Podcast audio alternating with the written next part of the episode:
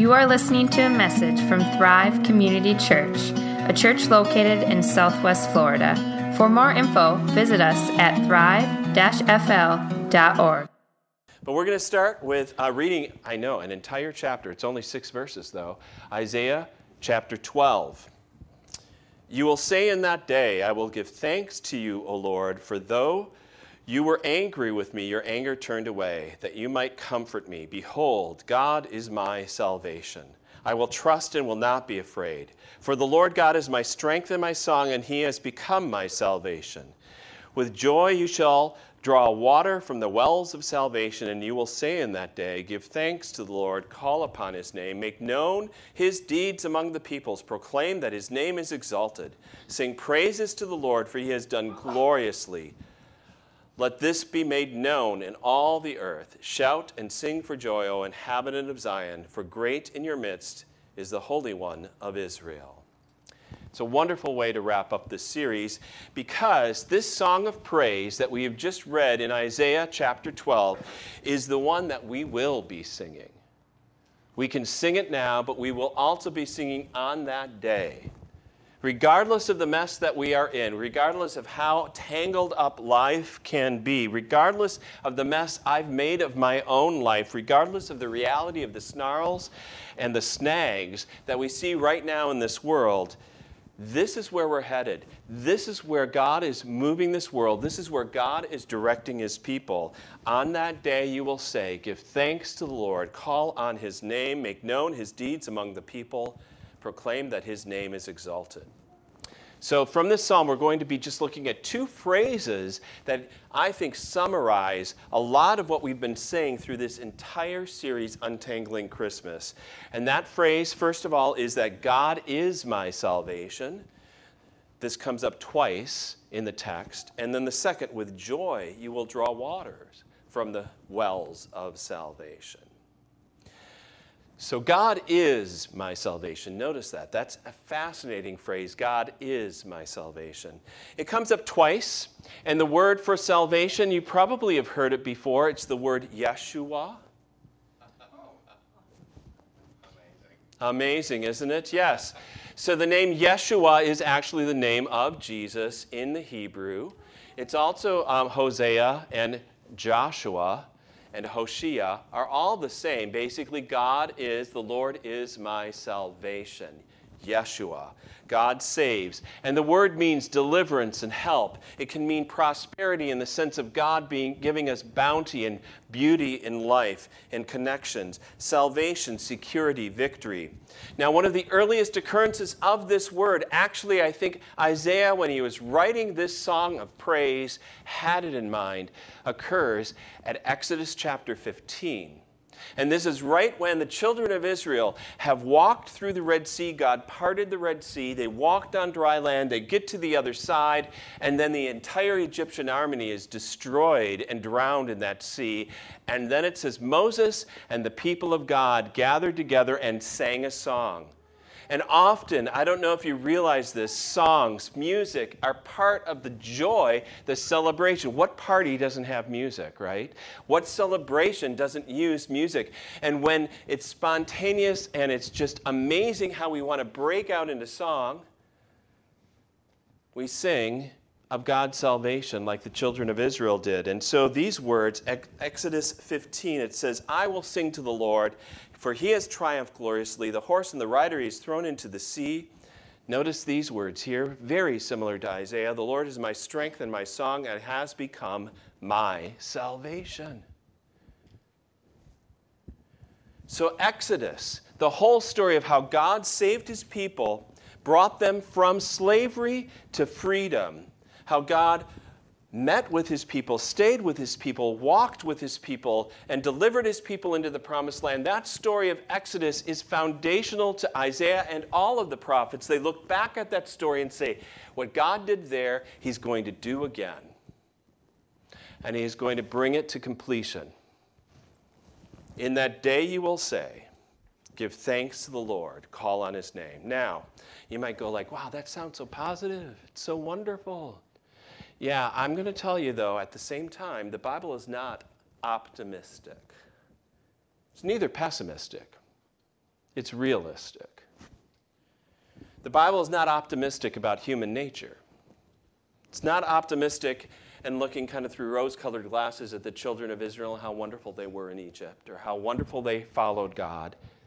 That's not what the Bible does. And the Bible is not, as we have talked about the whole idea of untangling Christmas, God came into this world because it was a tangled mess. Isaiah's time was a mess, it was a disaster. It was all sorts of chaos going on. They were wondering whether they were going to live or die. They were wondering as a people if they were going to be around anymore or not. The Bible's not optimistic about human nature. It doesn't try to excuse or rationalize or justify why people do what they do or come up with some re- you know you don't need to know why actually you don't need an explanation for fallen human nature you need a solution to it. We're always asking for an explanation, and often an explanation doesn't do us any good. We need a solution. Now, I said the Bible isn't optimistic, the Bible isn't pessimistic either. The Bible isn't really the story about how human beings messed up made a tangled mess of everything and who did what and when and how and how terrible it was. That's not the story of the Bible. The story of the Bible is a story of God getting involved in human history. It's a story of how God chose, of all things, to identify himself with specific human beings. He calls himself the God of Abraham, Isaac, and Jacob. He's not the God of the universe. He's not the God of the wind and the fire and the rain. And all, you know, all those powers and all those attributes are maybe true, but what he chooses is to covenant, to promise, to connect. And then how he weaves himself, how he has said to Abraham, Isaac, Jacob, to all who believe and trust in him, all who are called by his name through the gospel, he says, Your future is now my future, and my future is your future, and I will not have a future without you. And on that day, you will see that future that I will bring to you. And that's what Isaiah is talking about here. Isaiah pens and speaks these words of, of this wonderful song of praise, Isaiah 12, these great words in one of the worst times in Israel's history. You know, this is when Judah was wondering if it was going to make it because Uzziah had died, one of the great kings, and all of a sudden Ahaz comes on the throne, and they are threatened by Syria and northern Israel and then Assyria and all the other powers around them. It was a total existential threat. Eh, are they going to even last? Will they ever make it? Are they going to be a people at all? And that's when Isaiah says, On that day, you will say, He speaks words of light and greatness in the midst of the darkness of this world. And he says, God is my salvation. And he's sure of what God is going to do in the future. The best words at the worst time. Now, why do I say that's important? Because I think so often, I do this, I think we're all been doing this the last couple of years. We're looking at how twisted this world has gotten how funky it all is right now, trying to figure out what this whole morass around us is about. We're trying to explain it, come to some conclusions, figure out when we're going to finally get to the end of whatever. And um, often, not just then, but also we look at our own personal lives, and often we see some of the twisted and weird thoughts that we've had and what we've wanted to do and how we're feeling and what's going on. We may be facing very difficult circumstances in life. And so often we start getting to the point where we feel like no one else, no one understands. We're in a particularly unique situation ourselves. Depression and anxiety, by their very nature, isolate us and separate us out and we think no one can understand it, no one has gone through this, no one feels like this. Depression gives you tunnel vision. All you can see is yourself and your situation. Anxiety anxiety just narrows our focus so that we can't see things clearly. And we think somehow we're going to have to figure it out. We're going to have to get out of this funk somehow, or we don't know how, or we've got to solve it ourselves. And these words of Isaiah tell us something different. What's interesting, too, is um, Paul would look back at the whole history of Israel. And he told the Corinthian church this.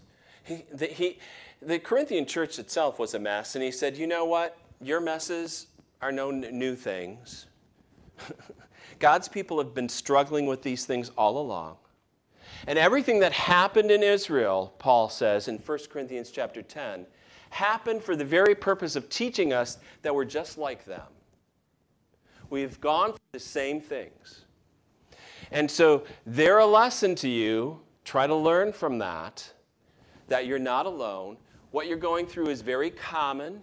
These temptations always come, and God has a way to bring you through it. And that's when Paul summarizes that whole passage in 1 Corinthians chapter 10 verse 13. No temptation has overtaken you that's not common to man. God is faithful. He will not let you be tempted beyond your ability. But with the temptation, he will also provide the way of escape that you may be able to endure it. Now, I know we did a series um, a while back um, called God Never Said That. And I think that was it, where we said, uh, God never said, oh, you know, a lot of people say, God will never give you something that you can't handle. That's not in the Bible. And that's not what this passage says. What this passage says is, God will never give you something that God can't handle. It's a God centered book. It's not a me centered book of virtues and can do and self help. And no, it's a God centered book. So, whatever you're facing, whatever tangled mess you're in, Isaiah understands it, and he still says, You're going to sing this song of praise. On that day, you will say, God is my salvation. Notice God, notice how he says that too. He says, God is my salvation. Not that God is the means to my salvation. God isn't the way through which, if I use God, I'll get to something else. No, God is my salvation. John Oswalt, in his commentary in Isaiah on this specific passage, writes this Whenever Israel focuses primarily upon her needs, she is in difficulty. For supply of those needs becomes the ultimate goal, and all else, including the sovereign of the universe, becomes a means to the end. I'm just going to stop there for a moment. Sadly, I see a lot of people in this situation where Christianity, where the church, where this or that just becomes a means to some other end. So I use God to get blessed. I use God to get this or that that I want. God becomes the means to a different end. And Oswalt says, this attitude is sure prescription for spiritual disaster. Thus, praise and thanksgiving are essential to robust spiritual life, not because God needs them like some neurotic tyrant, but because we need to give them. It is only in this way that we can refocus our attention upon how much we have received from a loving Heavenly Father, and in that appreciation, stop tempt, attempting to use Him as our servant, which he calls idolatry. So Isaiah is penning these words of hope, not just because one day they are going to be fulfilled, and this is the song that we are going to sing, and we are going to be praising God on that day, we will see that He is our salvation. But also, so that maybe at the time that he was living in some of the worst times in Israel's history, that Israel would stop focusing on themselves and their own needs and seeing their God and His promises, to stop looking inwardly and instead look to God who is their salvation.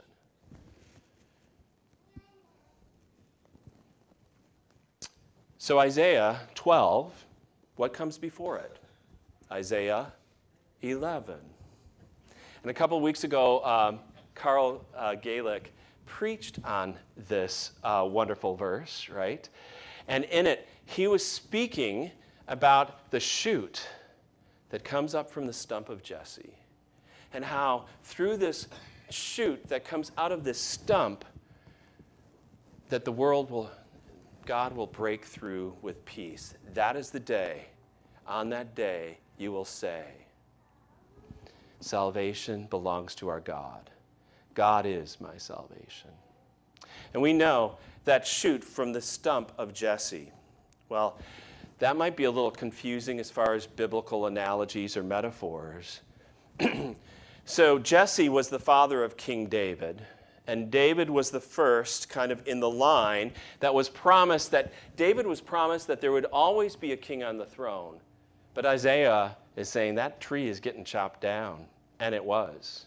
It was totally eliminated Jehoiachin was the last of all the kings. They ended up in Babylon. He was put in prison. When they returned to the land, there is no more king from the line of David, but one day a tiny shoot did emerge from that stump. And we know who he is the name Jesus. And he ruled in such a way. he didn't rule like a tiny shoot, he didn't look majestic and awesome and amazing. He was humble and just truthful and loving and totally royal and truly a king proclaiming a kingdom, but a kingdom that was not like anything this world has ever seen. And he brought about salvation through his own damnation. He brought about victory through his own defeat.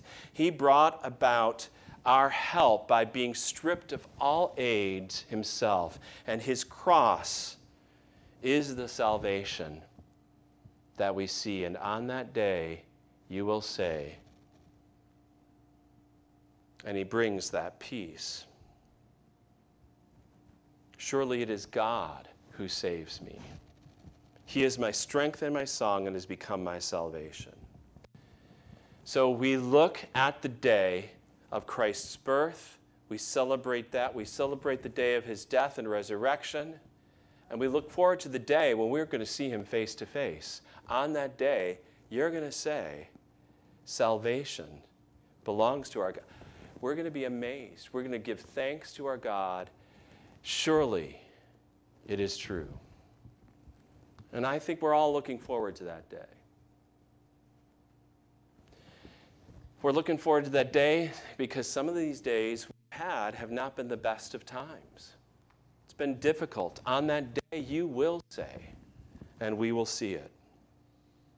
And that brings us to our second phrase, and I think this is fascinating too in this text. With joy, you will bring water from the wells of salvation.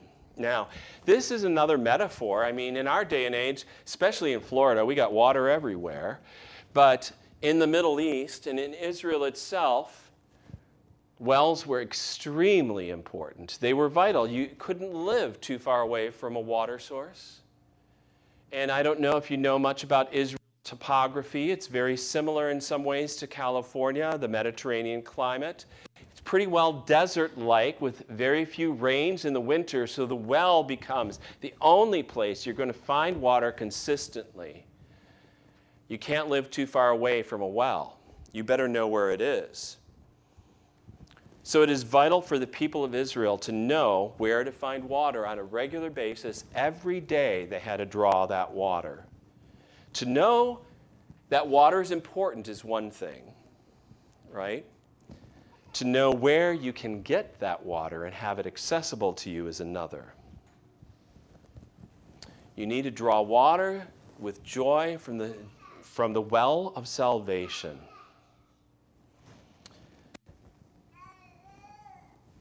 While studying Isaiah 12 this week, what I found out is that that verse starts a whole new section in this song. It goes from the singular, God is my salvation, to the plural, we together draw waters of salvation. I think too many people know about God in the abstract.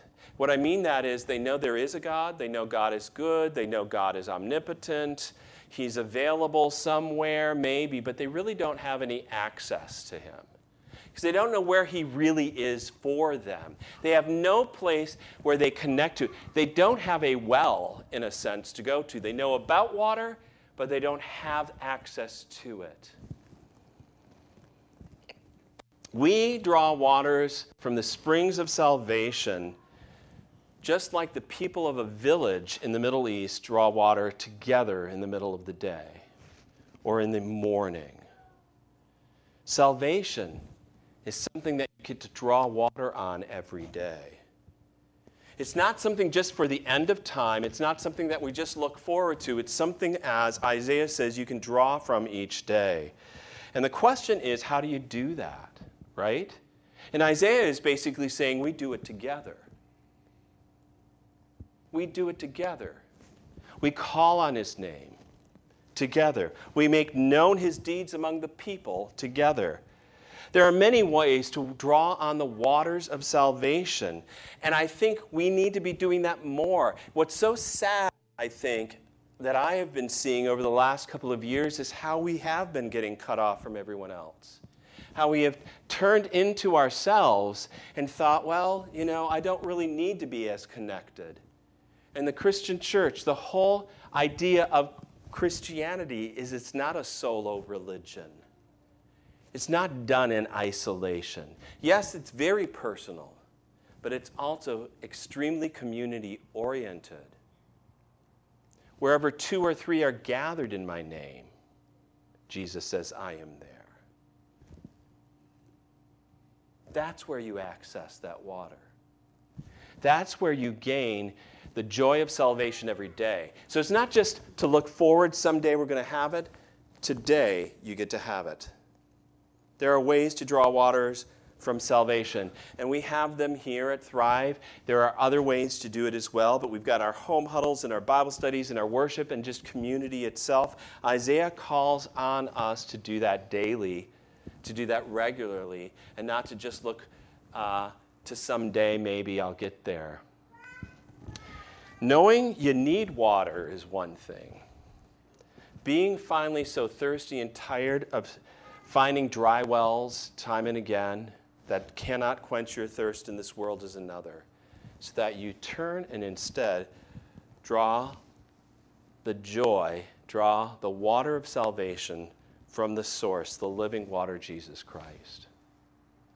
Let's pray.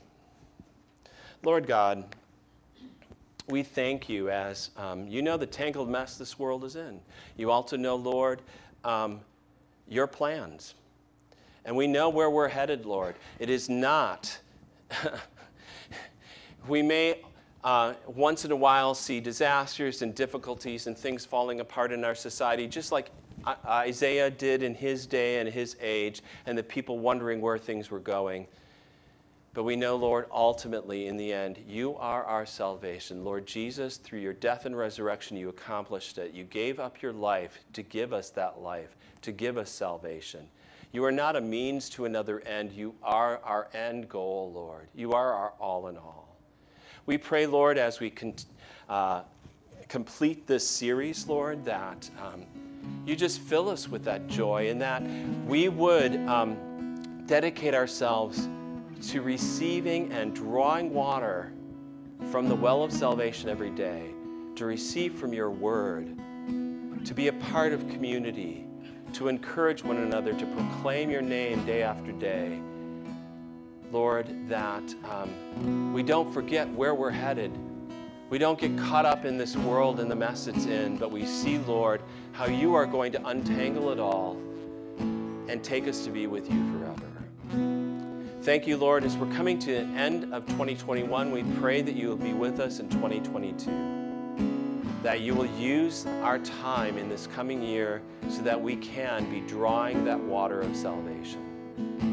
That we know that you are our salvation. And that we find in you everything that we need from day to day. And we find in community, Lord, your presence, your peace, your spirit upon us.